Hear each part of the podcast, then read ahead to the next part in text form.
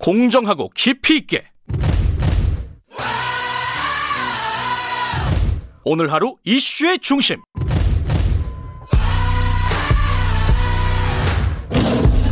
김경래의 최강 시사.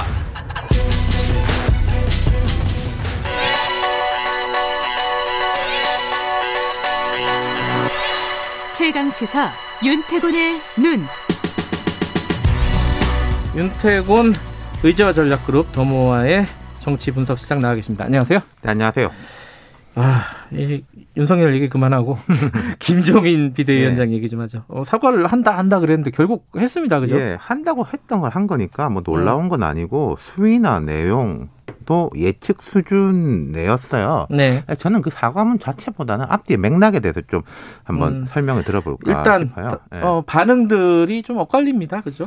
근데요. 예. 이게 엇갈린다고 보는 게 맞나? 전 잘 모르겠어요. 뭐 어. 예를 들어서 주호영 원내대표 긍정적으로 마, 반응했습니다. 네. 대체적으로 긍정적으로 반응했는데 막 반발한 분들이 조원진, 홍준표 예. 그리고 참 제가 이분 이제 기사 되게 오랜만에 봤는데 정동기 전 민정수석 이명박 정부 때 민정수석 아, 했던 분이에요. 예, 진짜 오랜만에 네, 반발하며 네. 탈당했다. 네. 평당원이더라고요. 음. 이런 분들의 이제 반발 수위하고 뭐 예를 들어서 주 당내에서 이제 우호적으로 보는가 하고를 등치시켜 놓고 보는 게 음. 맞느냐 음. 그런 말씀이죠. 전반적으로는 긍정적으로 평가한다 네. 이렇게 보는 게 더 맞다. 이 앞뒤의 맥락을 보면은 애초에 김희 원장이 사과를 이야기를 처음 꺼냈을 때 혼란이 좀 있었지 않습니까? 네.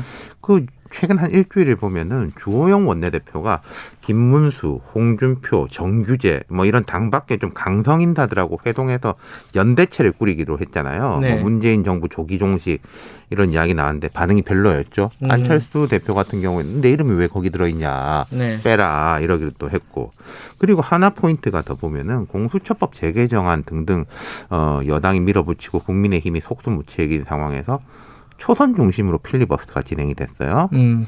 처음에는 이제 여당이 필리버스터 용인한다. 이러다가 코로나를 이유로 종결 투표를 했지 않습니까? 네. 이 과정에서 김웅, 윤희숙 이런 초선 의원들의 필리버스터가 꽤 주목을 받았어요. 음. 그렇다면은 강경 보수 쪽의 호응은 약해지고 네. 김 위원장하고 좀 괴가 비슷한 초선들의 분위기는 올라가고 이런 것들이 결국 무리 없이 또 반발이 크지 않은 사과를 단행할 수 있는 동력이 됐다. 음. 국민의힘 내부에서 네. 이제 이런 거죠. 뭐 친이 친박이 반발했다. 이것도 그러니까 조금 앞서 제가 말씀드린 네. 이제 뭐 음. 조원진, 이재호 이런 음. 분들 이렇게 있는데 사실 지금 국민의힘을 보면은 네. 과거에 친이 친박, 친이 출신이다, 친박 출신이다 이런 분들은 있는데 지금 현재 뭐 이명박 전 대통령을 대변한다든지 하하. 박근혜 전 대통령 대변하는 사람은 음. 제로예요, 사실. 예.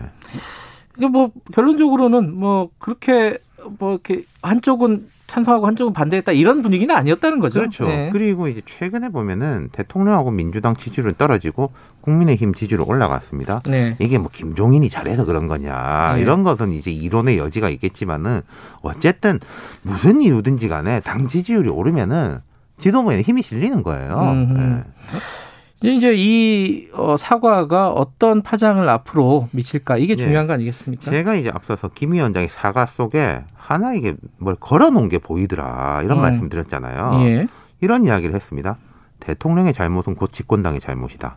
음. 집권 여당으로서 책무를 다하지 못했다. 통치 권력을 제어하지 못한 무거운 잘못. 이게 이중적 의미가 담겨 있을 수 있다는 거예요. 박근혜 전 대통령 때 얘기 아닌가요? 근데 우리는 이렇게 반성한다. 근데 너희들은 음. 현 정부하고 여당에 대한 좀 칼날이 숨겨져 있을 수 있다. 어제 음.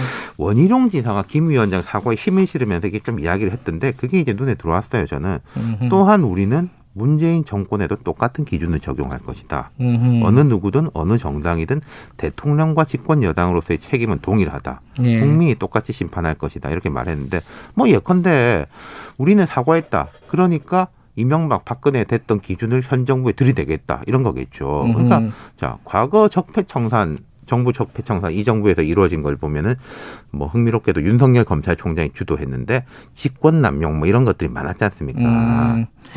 어, 이제 우리 사과했으니까 앞으로 더 세게 하겠다. 뭐 이렇게 그러니까 봐야 되네요. 이 기준으로 해가지고 네. 우리도 똑같이 하겠다. 뭐 음. 뭐 예컨대 윤석열 총장 징계 어제 새벽에 된 거 딱 7년 전에 박근혜 정부 때 정직 1개월 입에 음. 정직 이 게 홀로 늘어났던데 그런 점으로 그러니까 뭐 네. 박근혜 비교한 공세를 많이 펼칠 걸로 보여요. 음. 이제 국민의힘에서. 근데 그게 이제 대중 어 유권자들한테 잘 먹- 먹힐까? 이게 이게 중요한 거 이제? 뭐 이 정부가 여권이 어떻게 하느냐 이제 달린 거겠죠. 예. 그리고 좀 이제 앞을 내다보면 크게 봐서 두 가지가 있습니다. 첫 번째는 코로나 전국이 있고 두 번째는 서울 부산 시장 선거가 있지 않습니까? 예.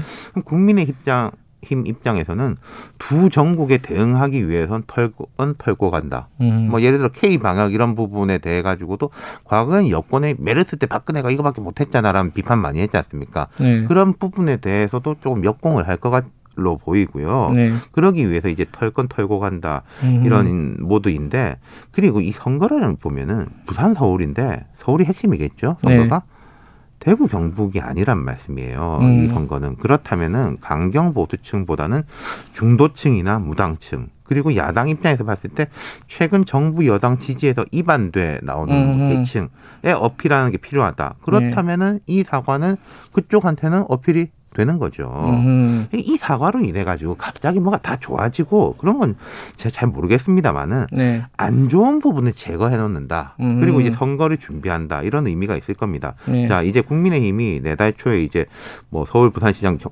선거 준비할 건데 지금 당협 위원장들에 대한 조직 정, 정비 중이거든요. 예. 예컨대 민경욱 전 의원 지금 미국에서 그 트럼프 대통령이 부정선거 뒤에 입었다 그 사진 집회 나가 있고. 그렇던데 예.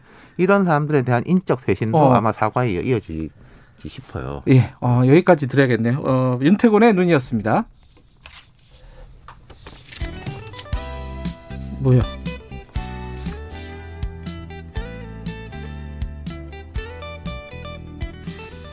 아이씨. 아니 27분에 끝낸다 그랬는데. 계속해야 아니 아니.